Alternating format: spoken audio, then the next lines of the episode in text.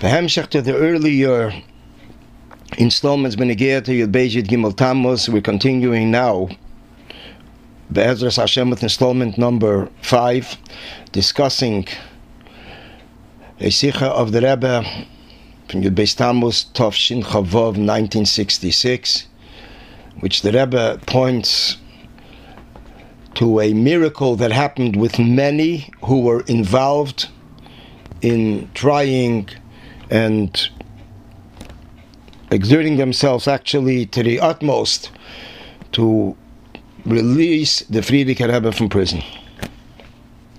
This involved diplomacy and other means of pressure. The Rebbe says in the Sikha that in addition to the great miracle that happened with the previous Rebbe, there were also many individual miracles. Amongst them,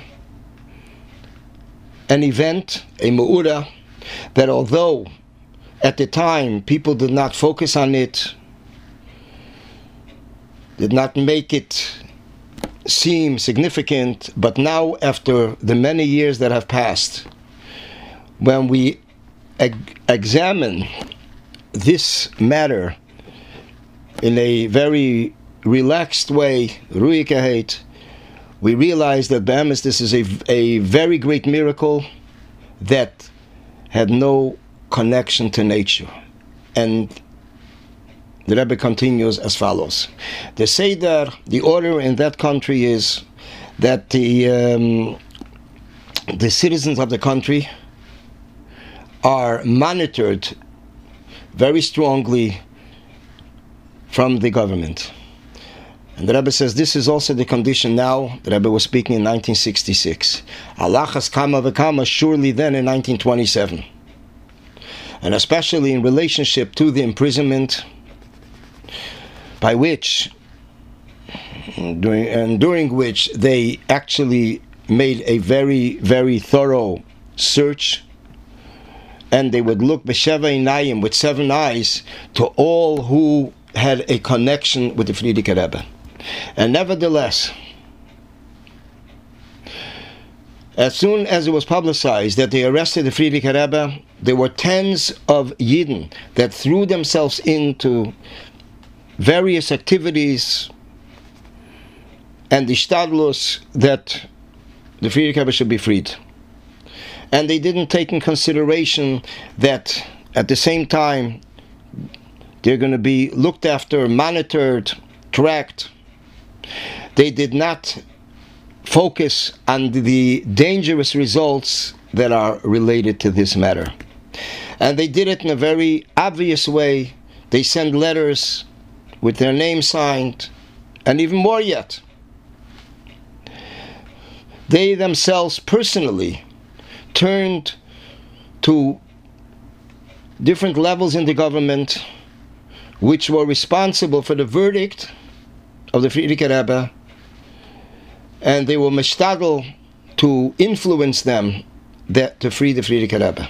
And after all this, we see at Dvar Pella that amongst all these Yidden who were involved in this ishtadlos, there isn't even one and only person who was hurt as a result of his ishtadlos in any way, in any manner. Not negeya benefesh, not in yonim that are negeya bodily, not in yonim of uh, even money or parnosa. Everybody came out safe, be'efun sholim. And the Rebbe continues that we can add the Rebbe says, Yashleimar, that in a, in a prat, this miracle is even greater than the miracle of the Geula itself, of the Frierdiker Rebbe.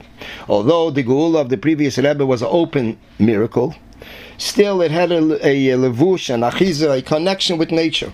It went through the channels of nature, through many people who had great influence in that country and also outside of that country.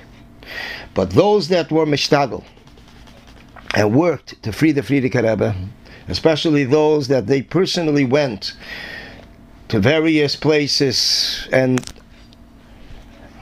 offices which were from the highest uh, levels to request to, to free the previous Rebbe.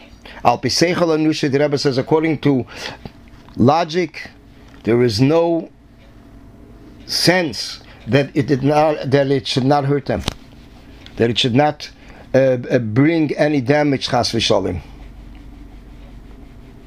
And still, their ishtadlus did not hurt them in any way. Everything went through in a very smooth way.